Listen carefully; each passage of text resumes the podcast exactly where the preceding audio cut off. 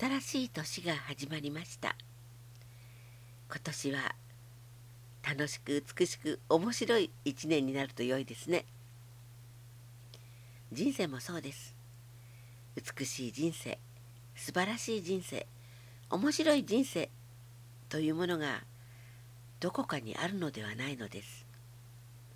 人生を美しく面白く素晴らしくしてくれる人がどこかにいるからです。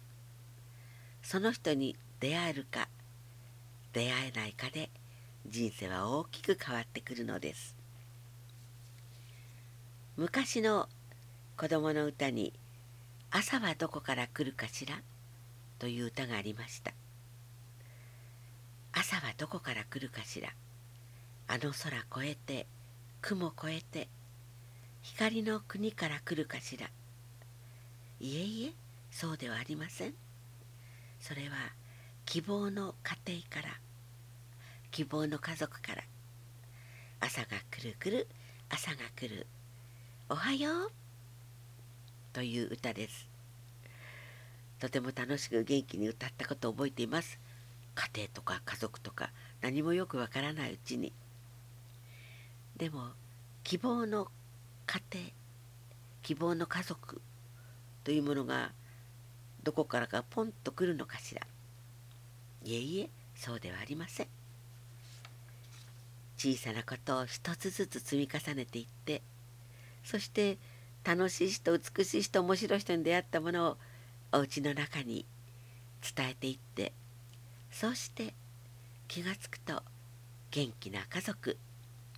美しい家族心温かな家族家庭ができているのではないでしょうか。宮川博さんはご自分の小さな時のことをこんなふうに書かれておられます。一日が終わって夜のいろり端に家族が集まるとそれぞれにいろいろなことを語り合った。明日の農作業の段取りを父が語る。親戚の喜びごとに何を祝うかを母が相談する。兄と私は学校であったことなどを先を競うようにしゃべった。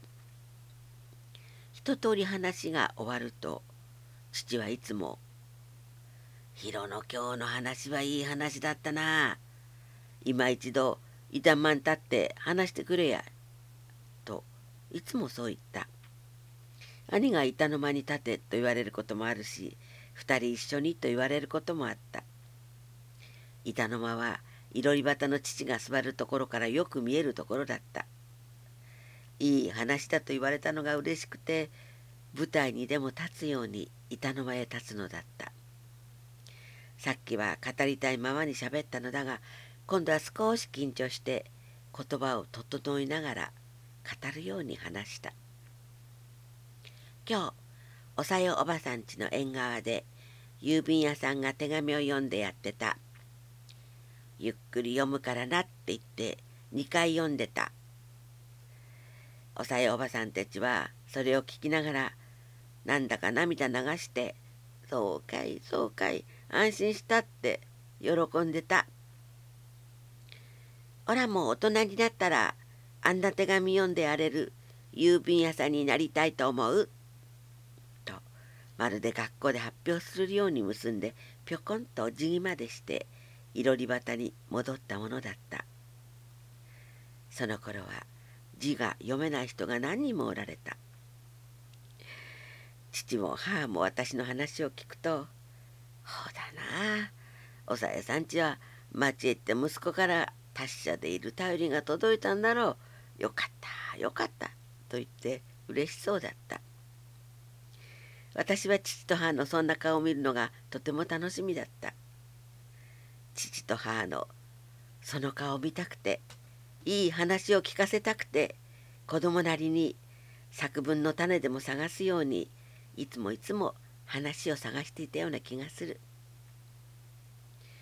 そんなことが大人になるまで続けられた。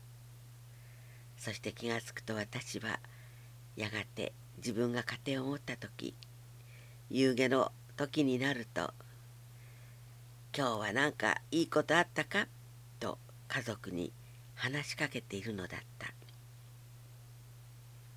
そうです皆さん。今年はいい話を聞いてお家に持って帰ってください。学校で友達に話してあげてください。